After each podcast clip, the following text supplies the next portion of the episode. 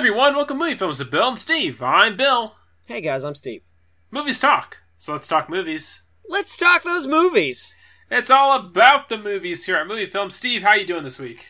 I'm doing pretty great. Uh, premiered The Survivors at Horror Realm over the weekend. Uh, almost a full house in that little screening room, which is great because most of the screenings get like five fucking people. Uh huh. And uh, mine was almost full, only a few empty seats. And it was great because The Survivors is a sequel to everything that I've done. It's definitely meant for folks that have seen, you know, at least a couple of my other movies. And 80% of the people in that screening room had never seen any of my movies before. Perfect. And they all laughed a lot, so they still liked it, they still enjoyed it, they still had a good time. I made, I honestly made a lot of new fans over the weekend, which is fantastic. That's good. That's really good. Uh, which, And, uh, uh, go ahead, sorry. I was just gonna say, and you know, I, I met, made some new friends, met some new people, hung out with some cool folks.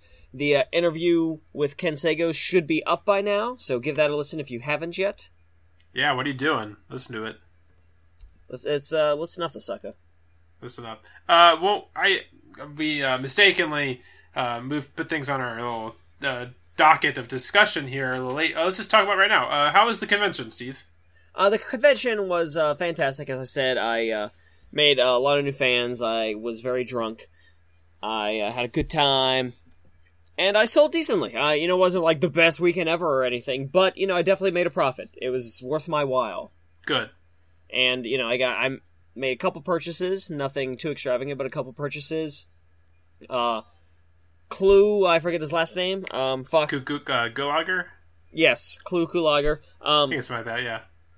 Uh, from of course return of the living dead and nightmare on elm street 2 and a plethora of other films Clu is a legitimate legend uh he's probably the coolest motherfucker i've met at that age he is what i want to be when i'm that age When you're 87.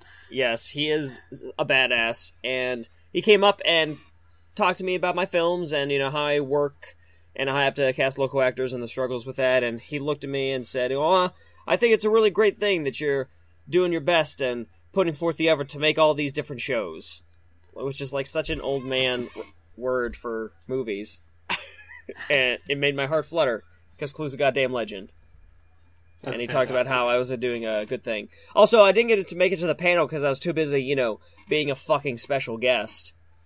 But Fucking apparently, special guest. but apparently at the uh, panel, Clu uh, went on like this really long story, like a really long story that was like a solid five minutes long about talking to George Romero and the advice he gave him and what they talked about regarding Return of the Living Dead and what to do with like the characters and the acting career and stuff. And like it was really long and detailed and intricate.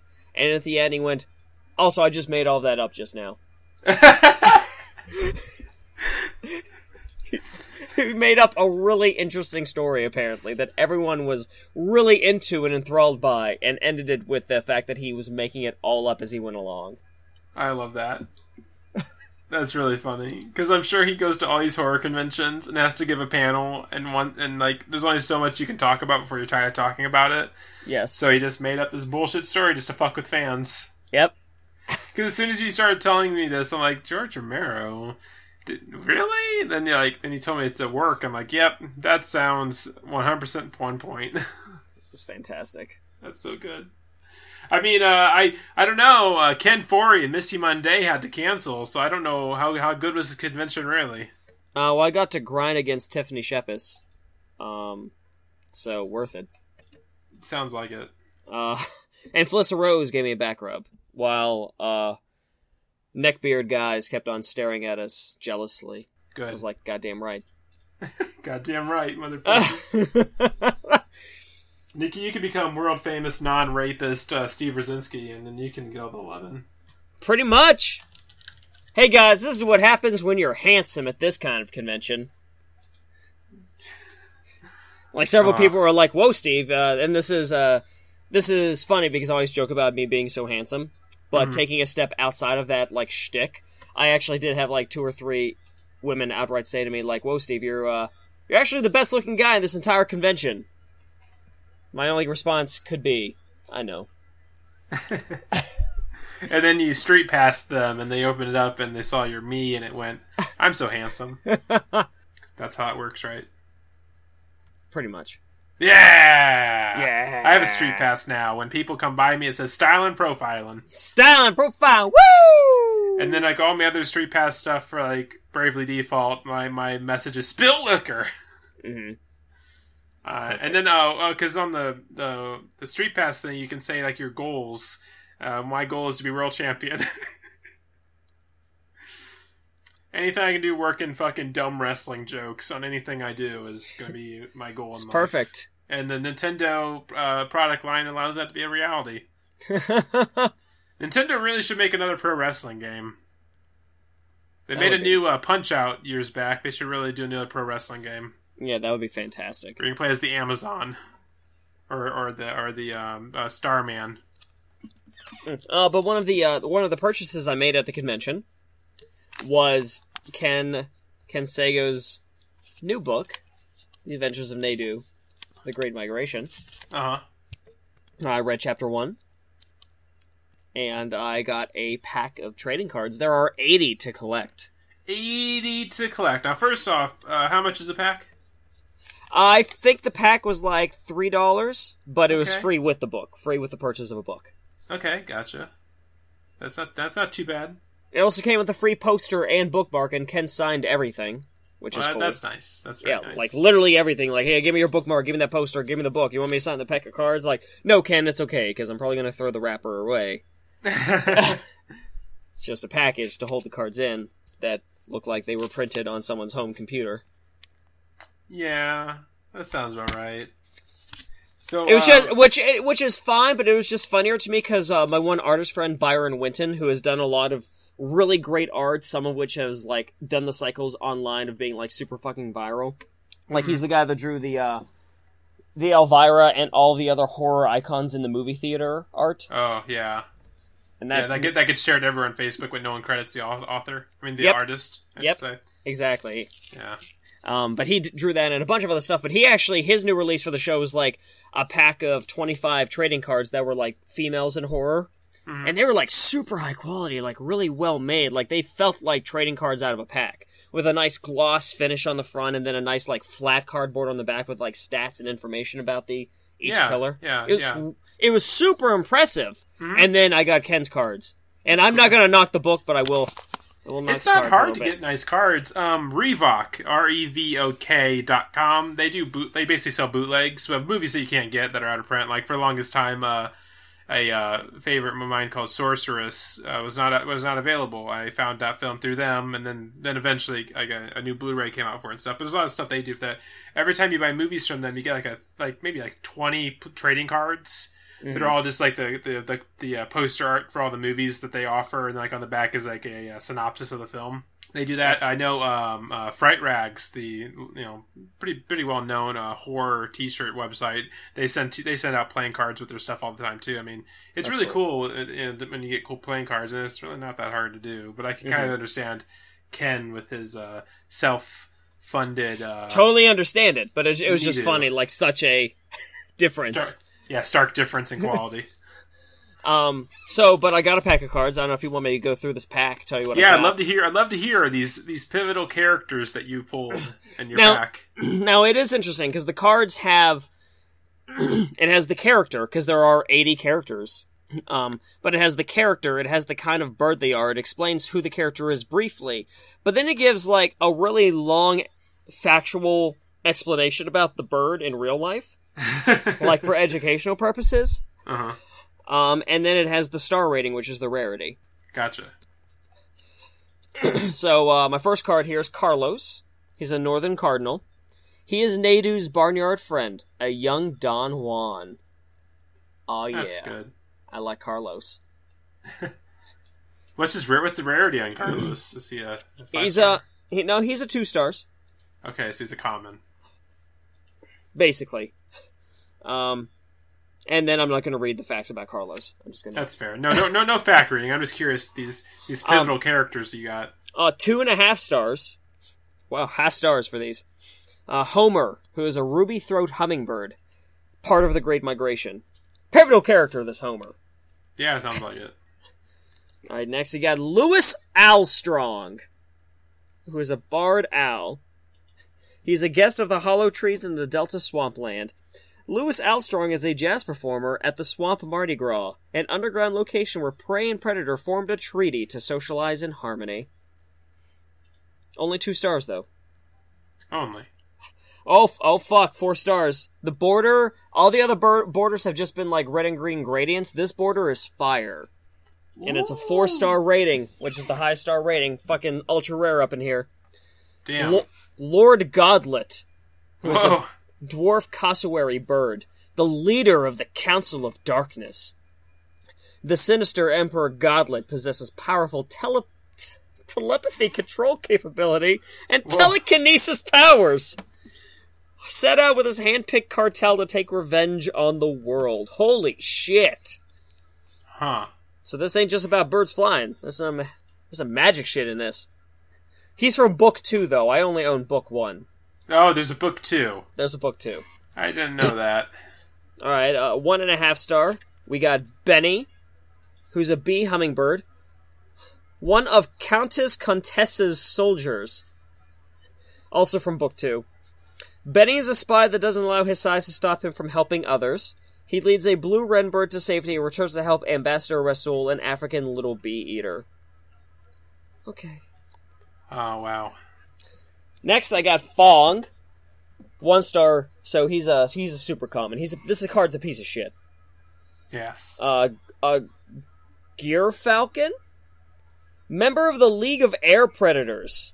Fong is cu- cunning and mischievous, a fellow, a follower to help enslave the migrating birds. So he's a bad guy. Okay, he's a bad guy. Oh, another four star rating. Another four star rating. This is a good pack. I got Mister. He is a tree squirrel. I got the fucking squirrel. Fuck the fuck yeah.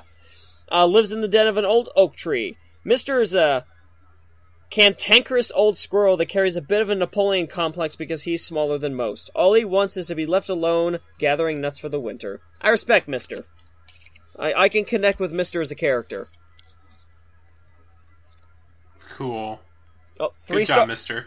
Three star rating, and uh, I don't know. I feel like this is a way more important card than any of the than the two super rares I got. Okay. I got J Bree Smooth Tea and Slide, the brown and white lab wrapping rats. Uh, I got the wrapping rats, you motherfuckers! I didn't even know that was a thing until we start before we started recording. Crafty pest always up to something unscrupulous or scheming but harmless, loved by everyone in the Jester's barnyard. Fuck yeah, J Bree Smooth Tea and Slide. Fuck you, I got the Rapping rats card. That's uh to me I'm I'm framing that. I was I was just gonna say you better frame that fucker. Three, I should have asked Ken to sign this one. that they should have. Uh, three stars, so they're just a rare. Only two cards left, but I feel like all the best stuff is behind us. It is. It's gone. It's flown by. I got I got Mister and the Rapping Rats. Uh, That sounds like our band, Mister and the Rapid Rats. uh, Claire, a macaw parrot. A wise elder bird directs an important message to Nadu. Claire is a motherly but firm elderly parrot who is blind in one eye. She is not afraid to stand her ground and bring order to the area she lives in with all animals. Two stars. And the last card, a three star, Hook, who's a short tail hawk. Member of the League of Air Predators. Ooh, I- so I got two members of the League. So I can maybe do a theme team if I do a a game with this. Yeah. Devious, conniving, and deceitful, stealth soaring the sky, joined the League of Predators to gain his share of slaves. Holy shit. Some, d- some deep shit. That's some deep shit. So yeah, good pack. Um, pretty good uh, unwrapping there. I got the wrapping rats and Mister, so I don't think I need to buy another pack. Those are the two that I was. Those are the two that I wanted. Sounds perfect. I, I will buy the the doo wopping birds on eBay. Yeah, I'm sure there's a huge market out there for uh, for these uh, sweet cards. These are so such collectibles. Truly a, a savings. A four out of five perfect score. The book's pretty good so far. Oh, how, how it's like a it's like a thick paperback or what's- it's not a the- thick paperback. It's I mean it's a basically it's a kid's book.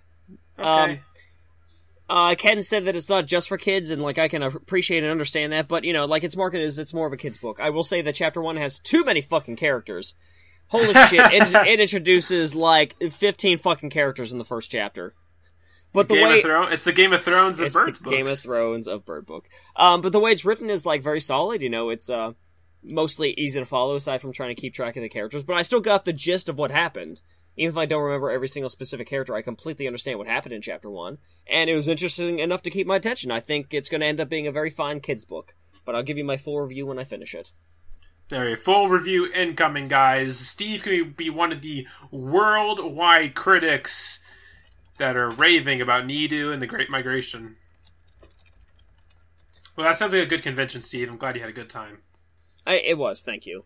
Um, enough about me. How, how are you doing, Bill? I'm doing uh, pretty well. I'm getting over a cold.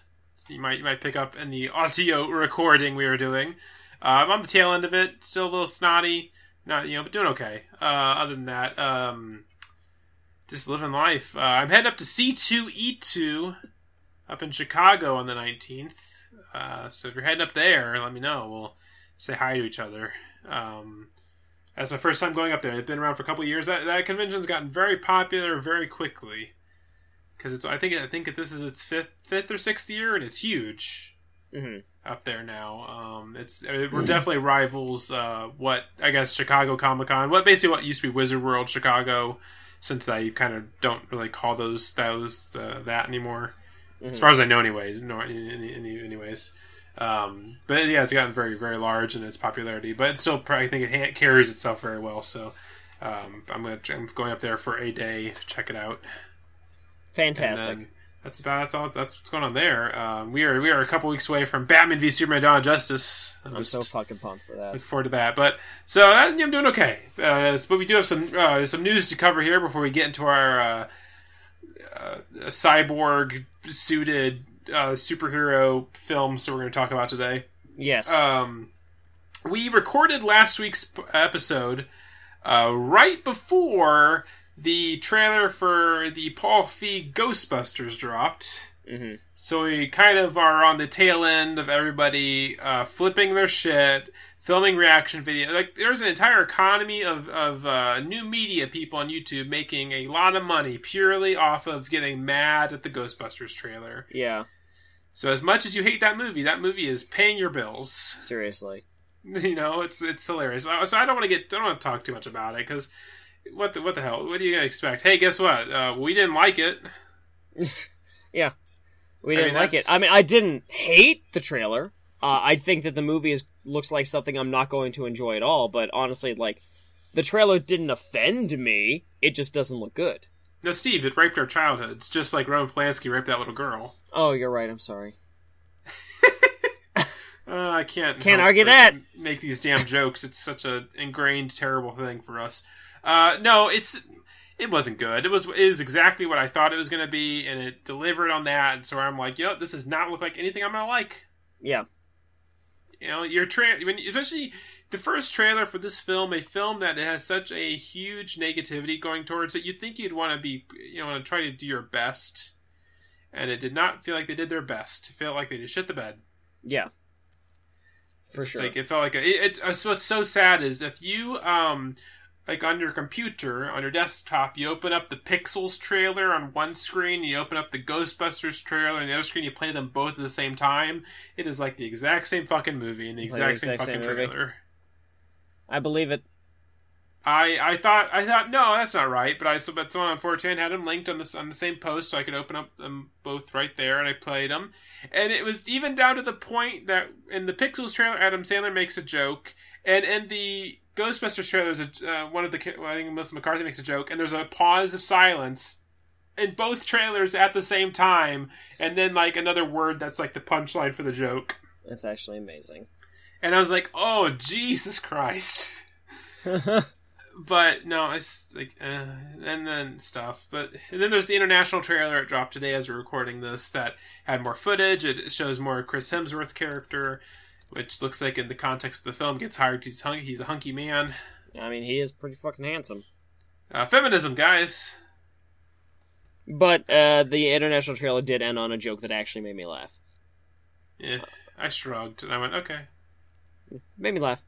I, I, didn't. I didn't cringe as much. yeah, it was no cringe. I mean, I still I don't know some bits. Like, I, here's my biggest beef that I don't see a lot of people talking about. So, like we said before, they had there's a Winston was the black character of the first film. Well, this film needs a black character. Here's our black character. So you're thinking, oh, cool, maybe they'll make her more important. Like maybe she's one of the scientists. She's like a, a more influential character. No, she just knows New York. She doesn't know that science stuff. A Cadillac. And she's just a black lady. Yep. She's the she's she was already looked like a token character, and now she's just acting and being written like she's a token character. That upset me. Yeah, because you could you could easily say Winston's a token character, but well, there's a lot of backstory there. Originally, he was not supposed to be such a small role, but they got changed. And even in the film, in the context of what he was in the film, he's just the everyman. Didn't have to. It didn't matter if he was black or white or, yeah. or anything. He's just his a guy skin color never up. came up. Yeah, exactly. He's just a dude that shows up, needed a job, got the job, had some great lines. That was it. Mm-hmm. You know, and this it doesn't. His, his race has nothing to do with it, and this film just felt like it was all about race, and that's that's kind of annoys me.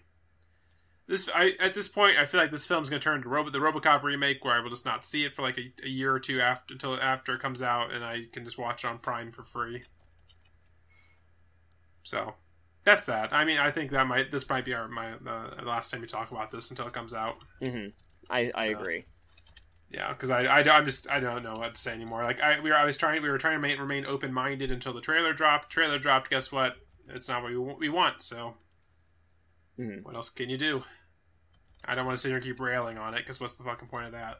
There is none, and I, I definitely uh, think that all the the massive number of reaction videos that are just saying the same shit are, is just annoying. No, you need 50 different videos of 50 different people spending an hour yelling about a trailer. And that's all YouTube is. YouTube is like mostly just reaction videos now. And There's a huge economy based on studios doing the stupid shit. Blah, blah, blah. Yeah. Like if you did anything to bitch about, you wouldn't make any money. Yeah, seriously. These people, these people are doing doing you a favor. They're, they're, they're keeping your power on, keeping your car gassed up. Yeah, seriously. I mean, so whatever. But moving on, uh, keep talking about getting paid. Uh, the um, Terry Bollea's, uh, aka Hulk Hogan, his uh, lawsuit against Gawker is in court now. It started on Monday. I guess Gawker is li- is like live streaming the court case. Uh, that's why that, that's how everyone knows all what's going about it because they're streaming it. I guess they got to make more money as much you know as, as long as they can. Try to build up the amount of money that they owe Hulk Hogan because he's clearly going to win. Yeah. I, okay. So for those who might not know the case, the case is that um, Hogan is suing Gawker because Gawker several couple years back posted his sex tape. Yeah. And there's some other stuff as well that was locked away. Then one of those tapes that was supposed to be sealed was the whole racist rant, which caused caused uh, Hogan to get fired from the WWE and all that and stuff. And erased so from history. Yeah, and that was another big thing. It's like now it was became very questionable. Of like, well, Gaw- did Gawker somehow get that leaked out to to face Hogan? But that's not part of this. Part of this about his sex tape th- issue there and all this other stuff, like privacy issues and all this stuff.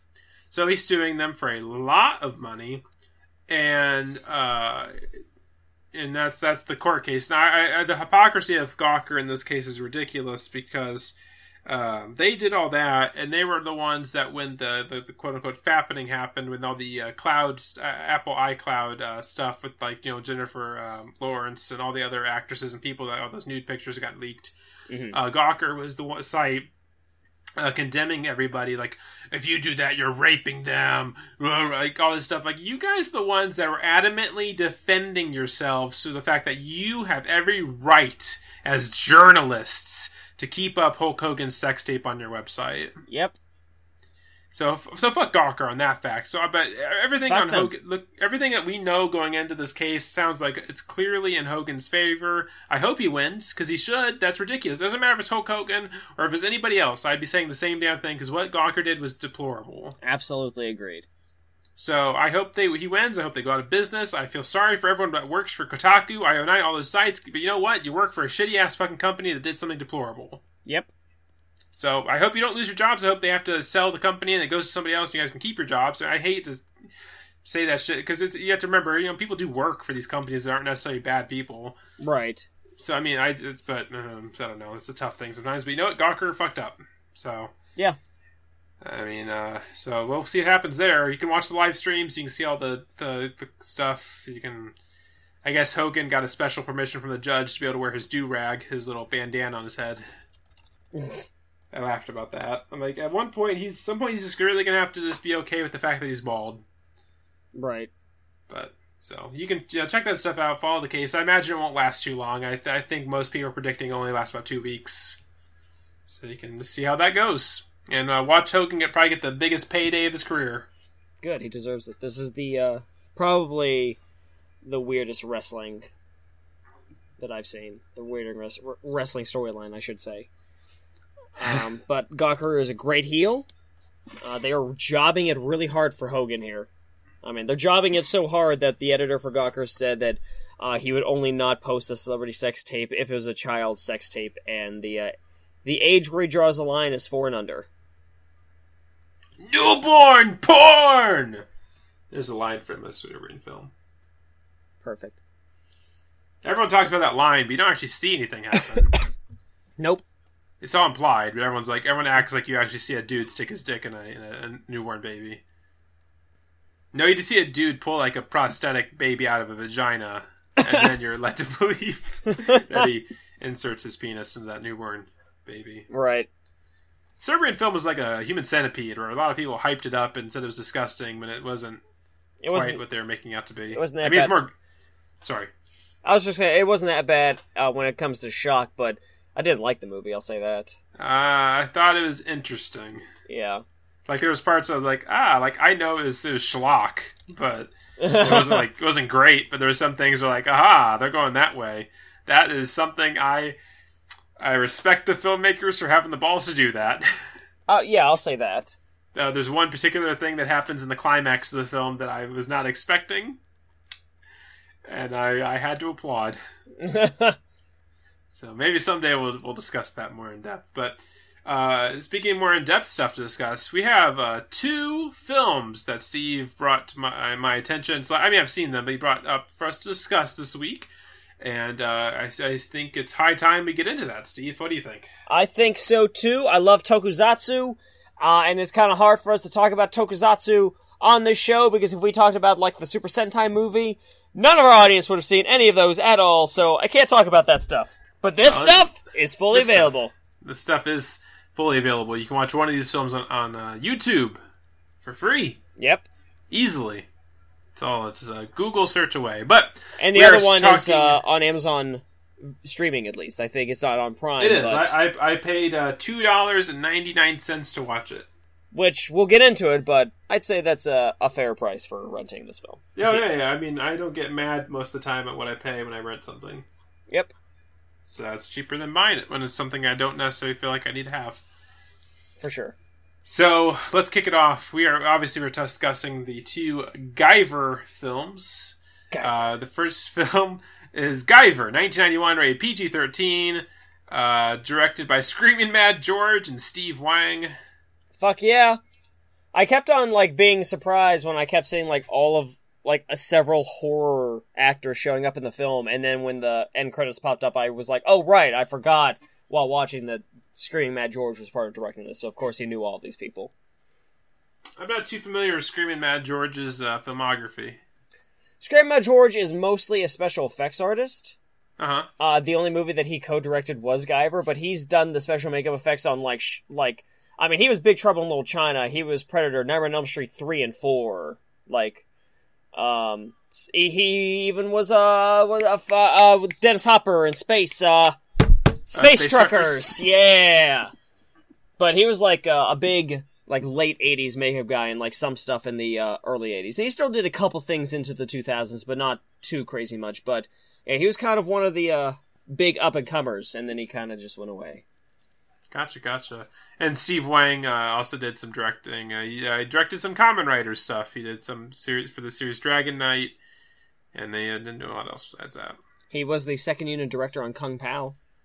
He's also a heavy special effects guy, just like uh, Screaming, Mad, Screaming Mad George. Yeah, and you can clearly see that with the suits in both of these films. Uh, yeah, that. But we'll get we'll get into that Yeah. because this that might be a, a reason why some there's some problems with the film. Mhm. Uh, So, Guyver, a young man discovers a mechanical device that merges with his own body, turning him to a cyborg superhero. When strange creatures start appearing, trying to take the device back, he begins to uncover a secret plot to genetically engineer terrifying monsters.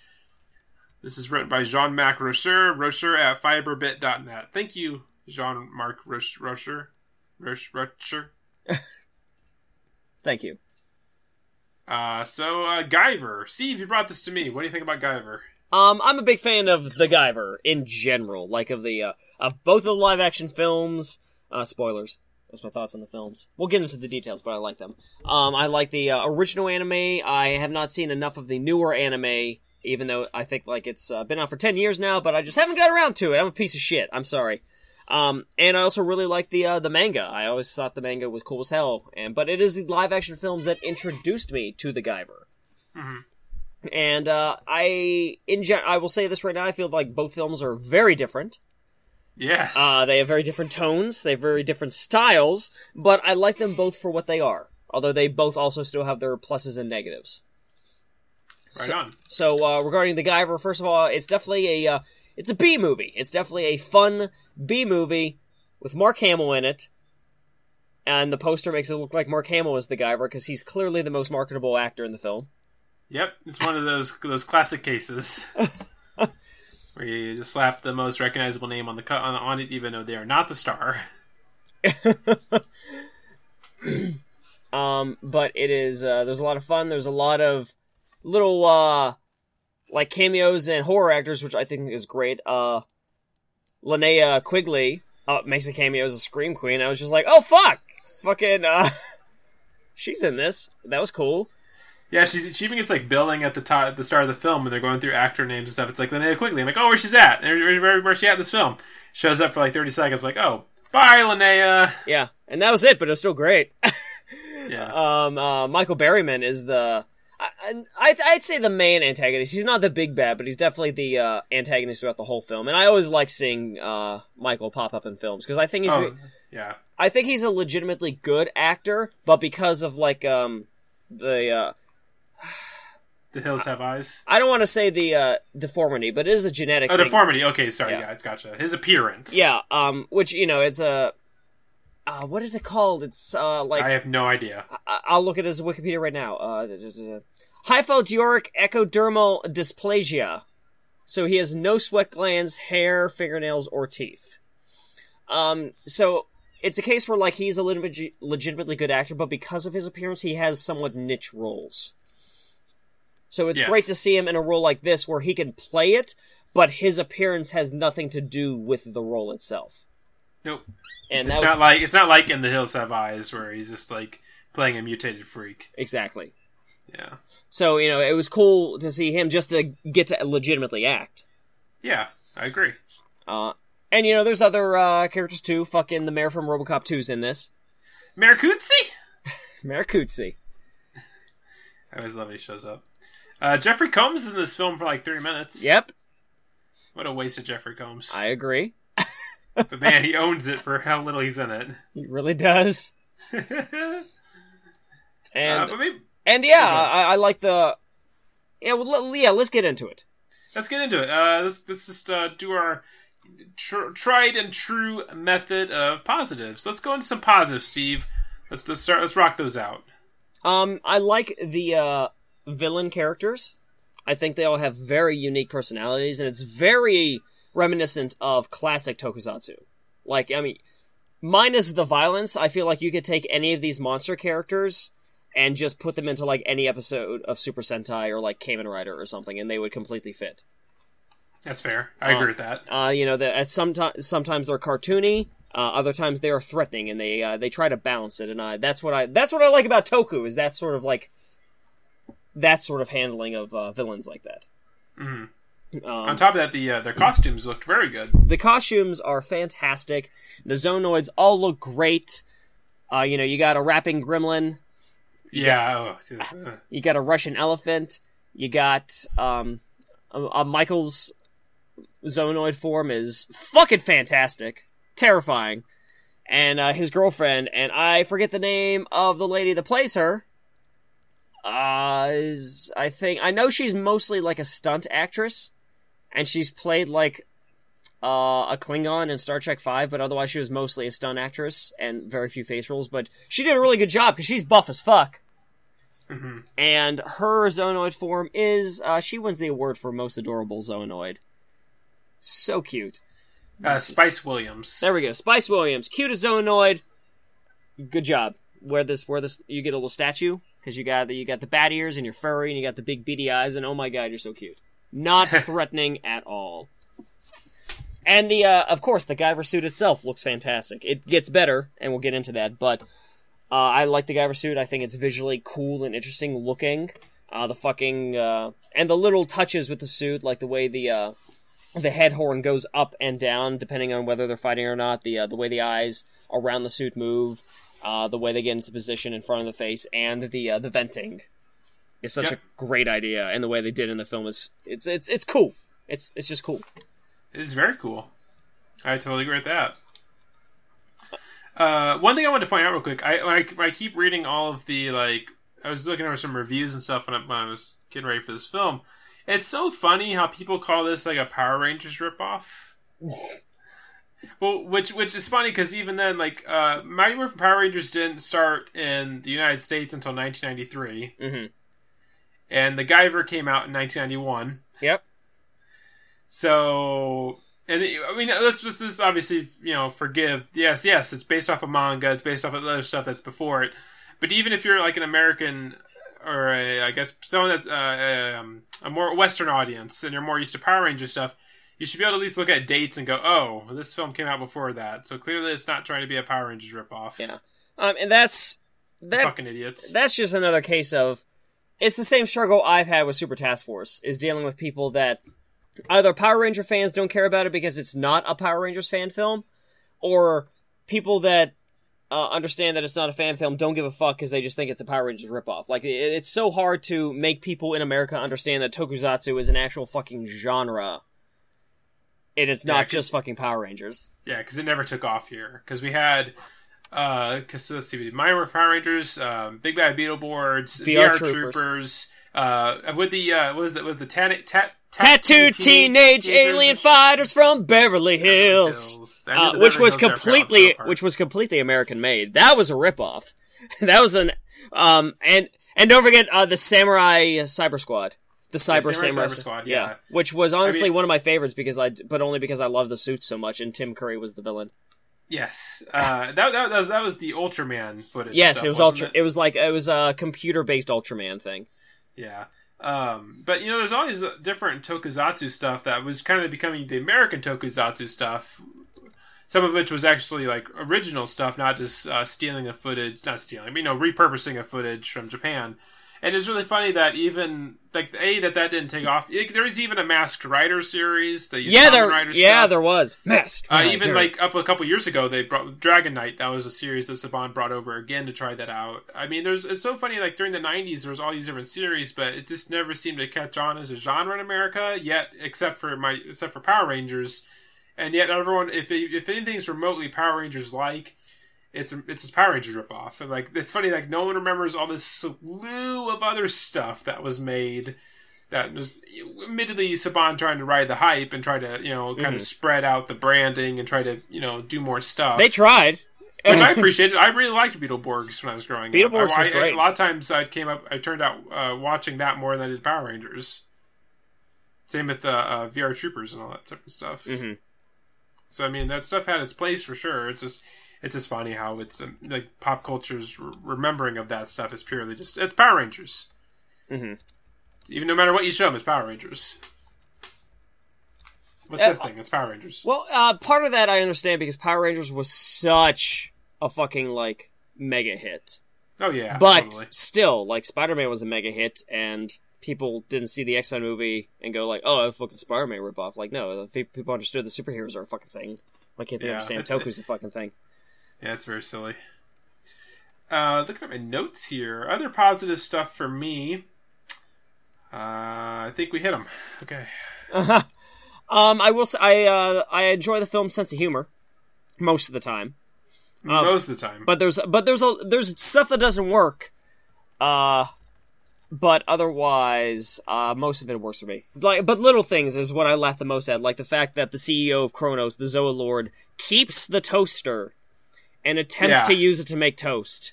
I did find that funny. Wait, he did burn the toast. hilarious! Yeah, he's just like everything is going wrong for this guy today. Yeah, Um, and then other things don't work, obviously. yeah. The uh, the attempts at comedy with the the rapping. Oh god, the rapping. I was- and when I was showing That it to my was wife, the first time he rapped, my wife was just like, "Why did that happen?" When I looked at her and just went, "That's going to keep happening," she immediately just was like, "Oh no." It's the early '90s. Gotta have a kind of black rapping monster.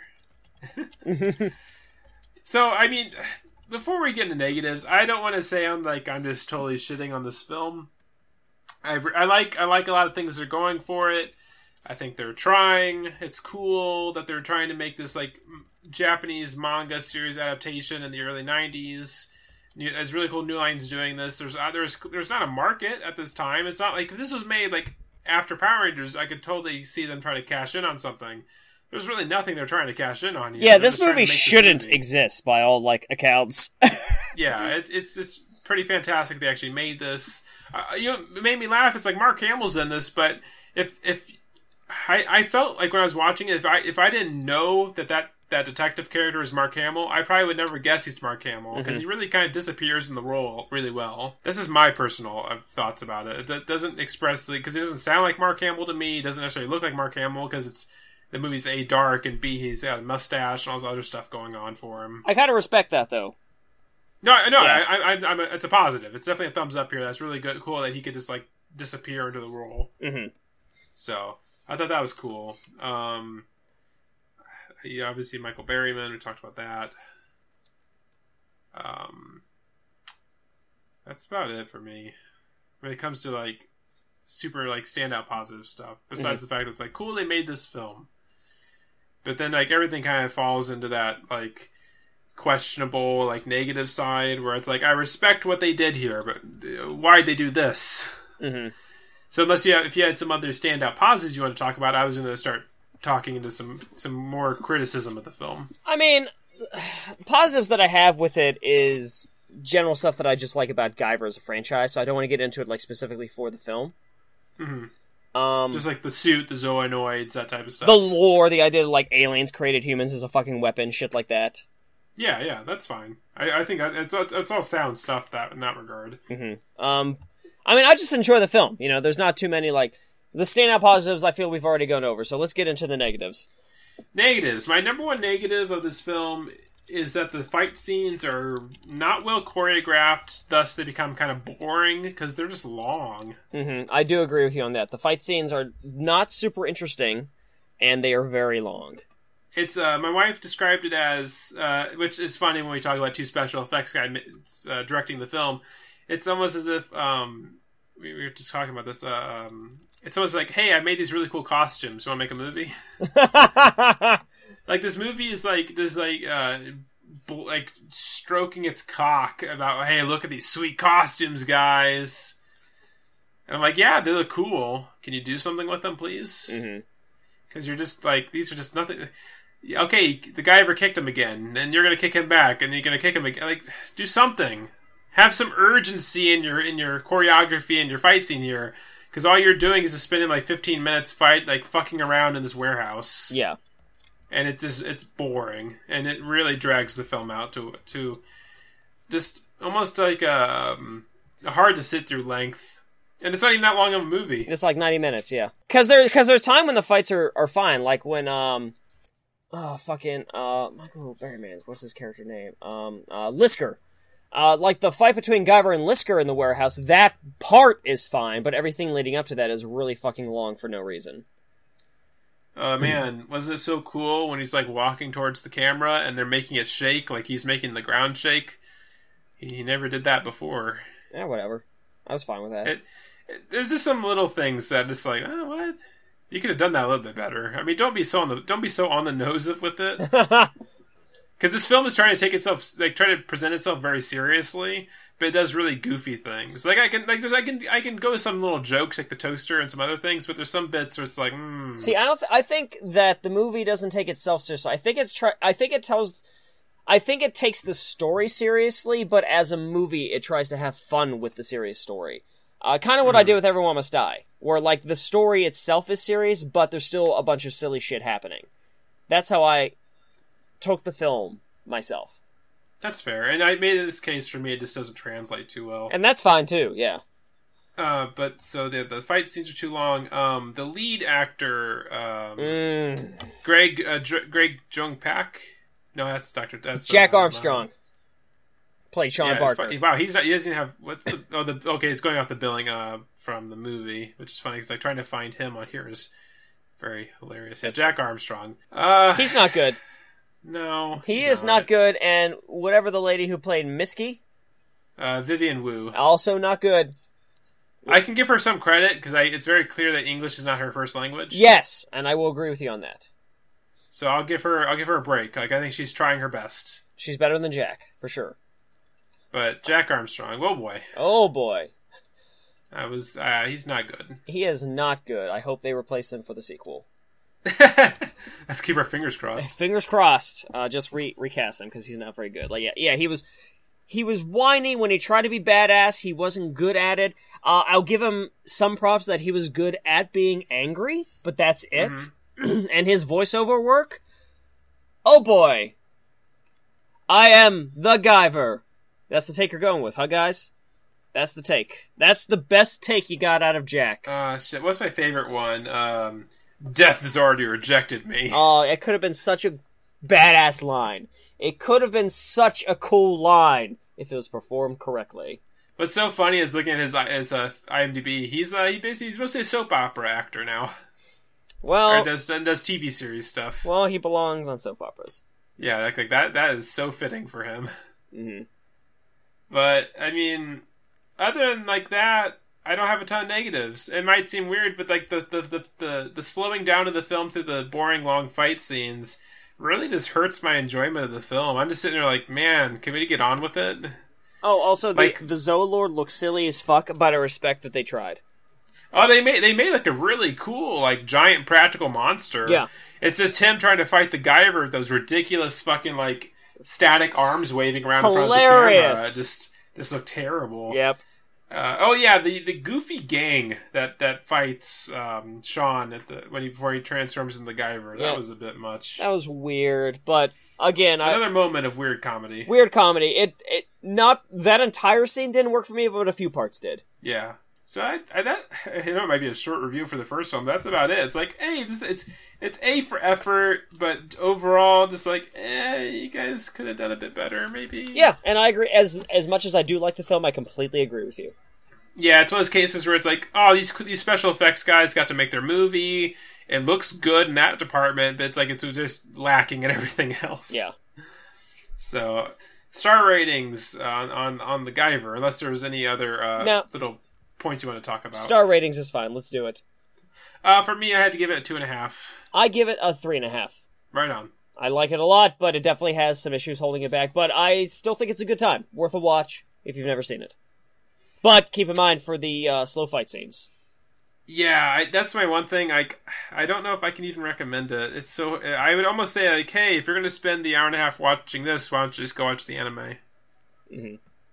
Like it's one of those cases where I just cannot recommend like this film. It's just like I don't I don't know. You some people might get a kick out of it. If like if you're really into special effects stuff and you can appreciate that stuff a lot more, trust me, it's all over the place here. So I'm sure I will. you'll get your I will say that somehow this 1991 low budget special effects directed movie is a way better adaptation of an anime manga than Dragon Ball Evolution was. That's true. Well, Dragon Ball Evolution definitely shows you what having more budget and a studio meddling with things can change something. I feel so bad for James Marsters because he fought so hard to get his character as accurate as possible, and it was such an uphill battle just to get Piccolo green. Apparently, Yep.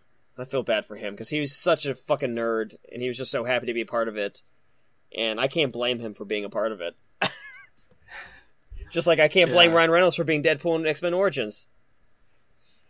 Yeah. Well, part of that wasn't necessarily his knowledge, up to his knowledge either. No, agreed, but like, It's like, oh, cool, I play Wade Wilson. Sweet. Let's do it. Wait, what's this whole Deadpool thing? all right, so let's get Uh, into Guyver, Dark Hero. Or also known as Guyver Two. Yes, That's that's also a title for it apparently. Yes. Uh, Guyver colon Dark Hero 1994, two hours and seven minutes. Uh, we're going to talk about that. Oh, boy. Rated R, directed by Stephen Stephen Wang. Uh, no screaming uh, screaming Mad George this time. Sean Baker becomes the unwilling host to an alien bio armor known as the Guyver. A year ago, he destroyed the Chronos Corporation, an organization of mutants who want the Guyver. Now he is trying to find why the Guyver unit forces him to fight and kill evil. He is led to an archaeological site where scientists discover an ancient spacecraft. Now he must fight Chronos again before they discover the secrets of the Guyver's origin. Neat. Thank you, Pace at Interpath.com. uh, I, I, I, I, sometimes I love the one, the synopsises that people type, Mhm. uh, but other times I hate them. this is one of those times. So, Guyver, Dark Hero. Uh, as we usually do, Steve, tell me what you thought about Guyver, Dark Hero. I think Guyver, Guyver 2 is way better than Guyver 1, but it generally loses its sense of humor. So if what you liked about Guyver 1 was its funny, wacky, goofy tone, that is not here. Out the fucking window. Uh, there's a couple, there, there are a couple jokes, um, but it's not goofy. It's a very, it's, this is a serious R-rated sci-fi tokusatsu. You know, all you Yes. motherfuckers out there that keep on saying, mm, I want an R-rated Power Rangers. You got it. It's called Guyver 2, you pieces of dog shit. If you want to see, if you want to see a hero in a bio booster armor suit that makes you superhuman, tearing monsters apart and blood just gushing out of fucking everything, you got Guyver too. Don't ruin Power Rangers. Uh, but where's my Guardian Beasts? Fuck you. Where are they at? Uh, but yeah, uh, I like Guyver 2 a lot. Uh, we'll get into the negatives in a second because it still has negatives, but overall, I think it is far superior. The suits, holy Oh, shit. yeah. uh, you know, in the 90s, whenever a sci fi movie got a sequel, things got worse. Guyver 2 is somehow a huge exception to the rule where every suit gets better. And the budget is like a third of what the first film Uh, was. it's $1 million for the budget of Guyver 2. And you know what? They reused a few suits. That's fine. yeah, you have the suits. Use them. I mean, you're, you're technically making mutant alien creatures. There's no reason you can't use the same suits. Exactly. And the Guyver suit looks what it should have looked like the whole time. Because in Guyver 1, he was like fucking like red and brown and like had way more of the kind of organic webbing between armor plates. Whereas in Guyver 2, he's way more armor plates and he's blue, which is what Guyver has always been. Yeah. Like this is this is Guyver straight out of the manga, straight out of the anime. Guyver. Mhm.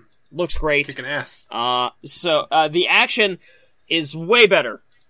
Uh, choreo- Oh, yeah. choreography top notch. At no point, or at least in my opinion, I don't know how you feel, Bill, but at no point in any of the fights in this one am I bored. No, they they definitely have a lot more sense of urgency. They're well more choreographed.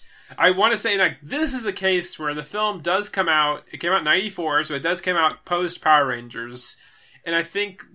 Well, I think at this case, it's not necessarily the Power Rangers influencing this, but I think this film was able to do more.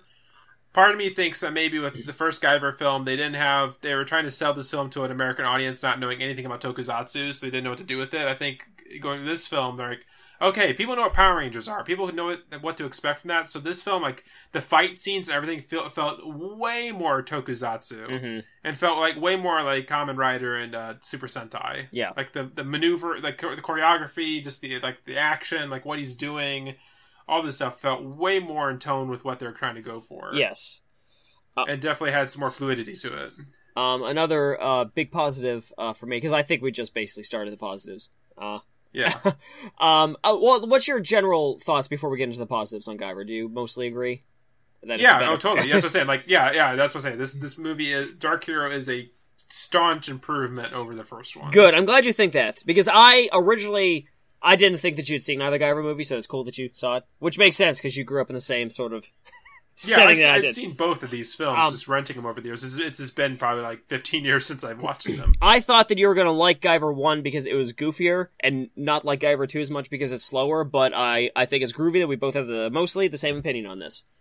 Yeah, Um, so uh, getting into the pros, uh, David Hayter, who is famously known as Solid Snake, is now Sean Barker. Whoa, holy shit, improvement!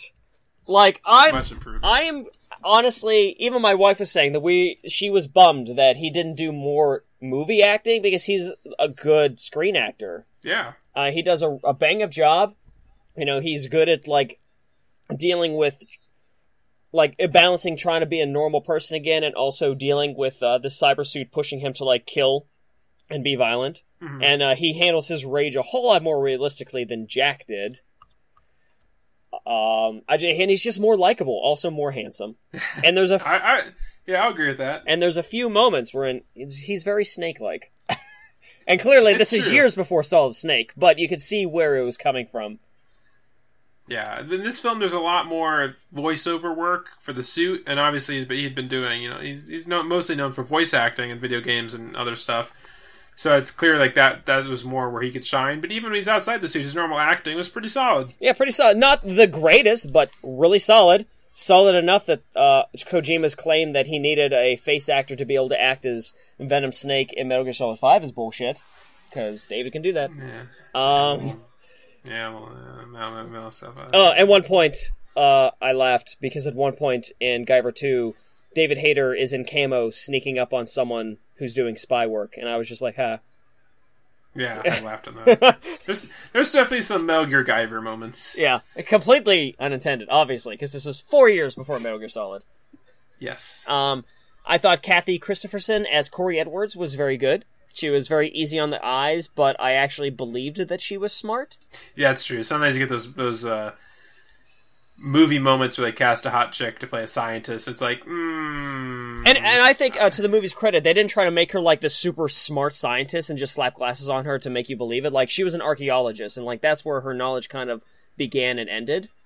yeah, But I totally bought into it. Like she seemed like a Yeah. nerdy little fucking archaeologist who had an archaeologist dad and then grew up to be hot. oh, that's cool. Apparently, she also worked on Kamen Rider Dragon Knight. That's amazing. She she must have followed Stephen Wang on stuff. Uh, I liked Bruno Patrick a lot as uh, Crane, who is the antagonist of this film, uh, because he's very he's a very stark contrast to the villains of the first film, which is keeping in line with giving all of these Zoanoids their own very unique personality. Although you get it less in this film, or like the rest of the team of Zoanoids are much more monster. Ep- monster of the day fodder than characters, yeah. but Crane himself is very top notch. I liked him a lot because he's very soft spoken. He's not what you would picture as a monster villain, and I like Agreed. And it's a good uh, difference because, like in the first film, even though they transform into the Zoanoids, uh, they the, the gang members are still kind of physically imposing. This guy looks like a weaker guy. Yeah, he looks like little puss. Yeah, little puss. So that, that's good. That's a good change because he can obviously transform into the super powerful Zoanoid. And so his- it's just that good. And his design Difference. is probably my favorite Zoanoid design in both films. It's pretty badass. Probably my favorite as well. Um, and uh, although he had a much smaller role, I did enjoy uh, uh Stuart Weiss as uh, Marcus, uh, Corey's father. Hmm? Felt like a nice elderly old man. Yeah, exactly. You know, and and uh, a nice little mention of like, hey, not just because you're uh, a Zoanoid doesn't mean you're automatically an evil piece of shit. Yeah, you could just you know He- turn to. He's part of the company. Zoanoid. He's part of the company, but that doesn't mean he's all about human genocide and shit. True. um that's the that's the positives with the actors. Uh it gets into the lore a lot more which i think is cool. Like all the flashback shit is really cool like showing like protozoanoids in the and like the first guyver ever which was a lady guyver which is hard to tell. Like because it's a dark sort of flashback because it takes place at nighttime uh, you uh, may not notice unless you watch the credits and then watch the scene again but that's a lady guyver and i've always thought lady guyvers look cool as fuck It's pretty cool. uh, but they get into the aliens, they get into that sort of thing more, and it's it's just cool. Like there's a lot more lore, there's a lot more story, uh, there's a lot more characterization, and they even had the uh, decency for Sean to break up with Mizky.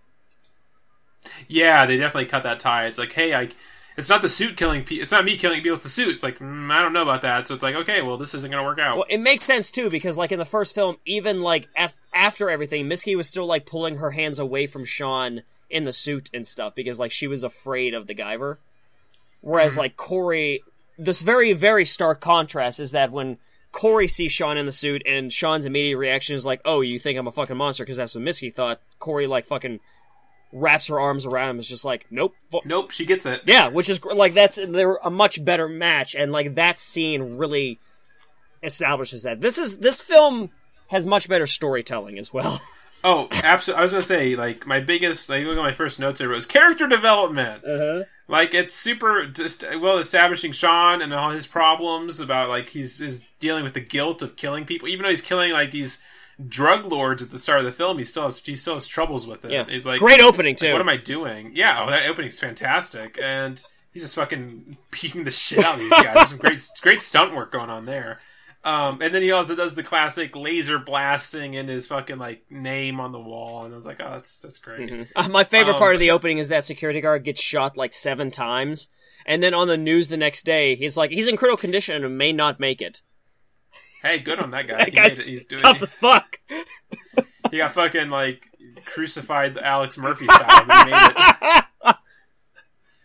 Um, no, but like that's my biggest. That's my definitely my biggest plus from this film versus the first film is just like the journey that Sean's going through, accepting what he is, and like he wants to get rid of it. And he's like, you know what? No, I need to use this for good, Mhm. And all this other stuff. It's just like yeah, there's actual character development, a character arc, and all coming to terms with your your powers, everything else. Yeah, it's great. I loved it. I thought it was great. It was really enjoyable. The backstory stuff, like everything, was really, really going for it, and I, I liked where they were do- what they were doing. Um, and uh, the last couple positives is that um, always a fan, you know, in the franchise when they find another Guyver unit, which they did in this, uh, and with the twist that it was the damage unit was cool. The Guyver Zoanoid, holy shit, so fucking cool. Yeah, they did a great job of making it. You know, obviously, they took the Zoanoid that the that Crane was, and then turned it into the Guyver, and it was a great job of still making it look imposing, and also in a in a way like making it look like it's more powerful than the regular Guyver unit. Mm-hmm. So that Well, way, again, there's it's some like- stakes and edge. It's like it's you put that suit on top. You may you turn a human into a Zoanoid, their strength includes tenfold. You turn a human into a Guyver, their strength include increases fiftyfold. If you put a suit on a Zoanoid, oh fuck! yeah. Um, and the fight scene between the Guyver and the Guyver Zoanoid, um, which I believe wa- his name is Biomorph. Yeah, probably. Well, it's like oh, I wrote it down. It was um, uh, what they what they oh they called the guy. They just called it the guy Guyver Zoanoid. Yeah, but I mean, um, when uh, Mar- when Crane activates it, he says Biomorph, I believe, which I think means that's the name of the unit. Could be. It, I mean, it could just be a, a word that they tossed in. They were like, we need him to say something, whatever. But regardless, the uh, the fight between Guyver and the Guyver Zoanoid is to this day one of my absolute favorite fight scenes in a movie ever. It's got some silly shit, but that's because the Guyvers have like anti gravity units in their suits, like that little orb on their belts. In the anime and shit, they can fly and fuck. Yeah. Um, oh, fly and fuck. yeah, wow. it's really impressive. Um, whereas in Very this, impressive. obviously, they had a million dollar budget, so Guyver wasn't doing any Superman shit. But they all the like slightly slowing down before touching the ground, the uh, humanly impossible bicycle kicks and stuff like that. That's all like the anti grav unit, which I think is cool. But even with the goofy stuff, like the the t- choreography is so fucking tight in that fight, I and non-stop shit is happening. It's like punch, punch, punch, uh, fucking reversal, reversal, kick, kick, reversal, uh, and meet up. It's it's the coolest looking fight. Mhm. I dig it a Good lot. suits too. Those suits had a lot of mobility to them. Oh yeah, Other stuff, oh yeah. which that was great. Uh, any other positives that stick out to you before we get into the negatives? I mean, we really hit them. Like the bulk of it was just the, the scripts, the suits, the choreography. Uh, that was it. Oh, the And, like, I, I not- appreciated the FBI guy was an FBI guy, and not just another fucking bullshit Mister X Zoanoid. Yeah. and he's not a complete dickwad. Like he just acts like a jerk, and then when Sean does what he wants anyway, the guy's like, "Go get him, kid." yeah, exactly. He was he was more down to earth, realistic FBI guy. Yeah, Not, not an asshole. always nice to see So, that. Yeah, so I mean, it might be a short list on positives, but th- th- those things go a long way for me They're in the film. it's a short list of positives, but they're big positives. Yeah, agreed. So uh, let's just uh, turn the knob over here to negatives. Uh, for me, there's for me there's only one main negative. I mean, there's a couple nitpicky things here and there. Don't get me wrong, but like the main big negative is it's too fucking long. That is my number one negative and the biggest negative I have for the film. Is definitely it is too long. Too long. This this movie could have lost thirty minutes, uh, between Act One and Act Two easily, because there's a whole lot of time spent just walking around and digging up this fucking spaceship. Yeah, Uh, we could have lost a lot of that and lost nothing in the story. yeah. I don't know why they felt to pad this film out to two hours and seven minutes. Jesus, this is a ninety-minute film that does that is just too long. Completely agree. And as much as I do like, love I- the film, one thousand percent agreed. It is so fucking slow until you get to like mid act two. Yeah, with the first film, I complain about the boring long fight scenes, stretching that film out, and just making it making it too long, even though it's like a ninety minute film. This film is just everything's so tight. It's just but and the fight scenes, and I was like doing important scenes, but then yeah, those are scenes of nothing. It's like, oh come on, do something, please. you got me here. Just just get going, shift gears. Come on, I'm I'm with you guys. You're losing me because just nothing's happening. Please, please do something. Please. Yeah, after Oh, after the uh, the first Zoanoid attack at the camp, I'll take care of the bear. Great line. Yeah. what do you mean you can take care of the bear? Fucking hilarious. Because it, my wife had the same reaction to that line over the same amount of time that Corey did in the film, which was fucking brilliant. Because it's that same thing where Corey's like, "Okay, you got it. Beat, beat. Wait, what?" um, but after that scene, up to the next Zoanoid fight, holy shit! You're just going, Jesus Christ! Please, something happen. Yeah, no shit. That, that's the big thing. That really hurts the film the most for me. Mhm. Uh, my second thing is kind of maybe kind of nitpicky, but the the foley work in this film really was pissing me off. Uh-huh. There's the one. There's the one big zoanoid that looks like a rhino. Yeah. It, every time it yelled, they used that fucking cat screaming like sound It's the same sound Oh. effect, yeah. all the time. Why does it have a cat screaming sound coming out of it? What if the big like like I don't know I like with another with a particular roar sound effect? I'm like, why stop it? I don't mind that that was the er- sound they chose for because zoanoids are like all clearly like amalgamations of different animals. Because like even the rhino is like rhino, porcupine. I don't. That's great. I don't want to hear that fucking cat sound effect anymore. No, that that I agree with you on. They reuse the same every fucking time, sound like, effect. Every time that goddamn rhino is like, it's the roar sound with like the cat scream on top of it, and it sticks out like a sore thumb. It's like, why is a cat scream? Why is that goofy sounding cat? Might as well, might as well have the Wilhelm scream blasting out this thing's mouth every time it opened its, you know, to scream. Mhm. And it drove me nuts. Yeah, that's a f- totally totally fair nitpick though. They could have at least mixed up the fucking sound effect. Yeah, and another um like weird like Foley goof up is I think this one was a mistake on their part.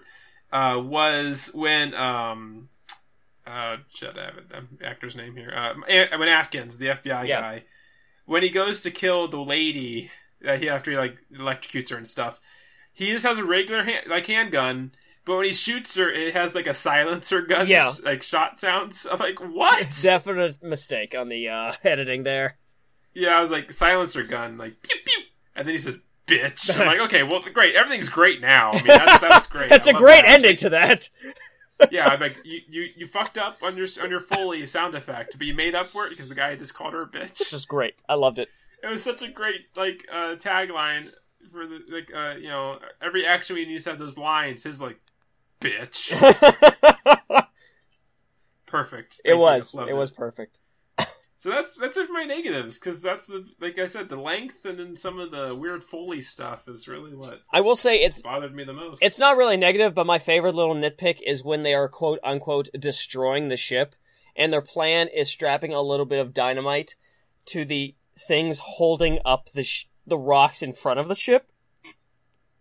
I don't know what your plan on. Your plan was to destroy this alien warship with a little bit of dynamite in front of like an exposed five feet of a forty meter tall ship. Hey, Steve, Steve, Steve. Good plan, guys. They're in the middle of their plan. They got caught. They didn't get a chance to. You're right. They it. didn't get, did They not had more dynamite. way more dynamite. Yeah, also, I like that the box said dynamite, just to let you know. Hey, that's you got notes in the box. Got notes in the box. Would have helped out uh, Brad Pitt a lot. would have. He might not have killed Kevin Spacey. Uh, but I agree. That's basically the only negative of the film. It is if it was toned, if the length was toned down, it would. It would probably be a five out of five for me because it's it does a lot fucking right. But the how slow the film is, and the second half of Act One and the first half of Act Two, brings down the film, you know, a lot. Yeah, I a hundred percent agree. Hundred percent agree on that. So, I mean, we can wrap it up here. Um, any final thoughts on, on Guyver, Dark Hero? Great R-rated tokusatsu. Probably. Check it out. Yeah. Oh yeah, we didn't say the gore. Oh yeah, so awesome. so fucking awesome.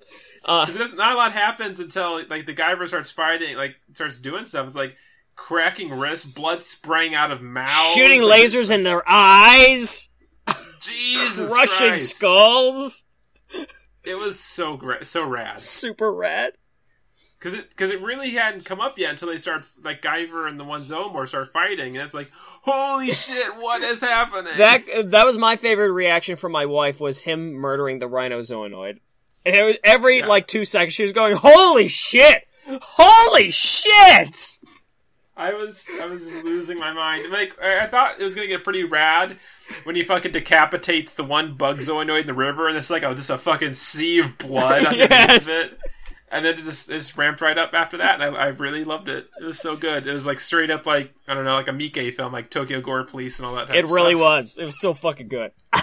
So that that's our that, boom. We'll leave it on a good. We'll leave it on a good note. Uh, so star ratings. I give it a very strong four and a half. Uh, but the entire half of star is lost completely because of the slow pacing. Oh, I'm a lot more harsher on this. I, the film only gets like a three and a half from me because it's too fucking long. Hey, you know what? That's fine though because we had I like both movies. Uh, we had the exact same sort of star increase because you gave Guyver one a two, and I gave Guyver one a three and a half, and I moved up to a four and a half, and you moved up to a three and a half. Yeah, so I think, like I said, I, it, like they cut out 30 minutes from the film, and it was a tighter film. I, I probably with you, I probably around four, four and a half stars, but in its current state, man, it's just rough. No, I like I, I've said numerous times. I agree with you, but for me, the good works so much that I still love the film so much. yeah, I mean, I still will, I still heap praise on, and I actually will recommend people watch this one. Just know that you know, you know, don't be afraid to get up and go to the bathroom if you need to. It's during the in the first act, first and like middle of the second act. Yeah. After the uh, night bear attack, go get a snack. Go get go get a pizza or something. you're you're okay. By the time you come back, it's going to be great. Yeah, but you know, so that's that's that's it. So there's the Guyver films. There's our there's our little dipping our toe in the tokusatsu genre. It felt good. Maybe we'll jump into the pool at a later date. Yeah. Yeah, I, th- I would. I would really love to do that. Cool.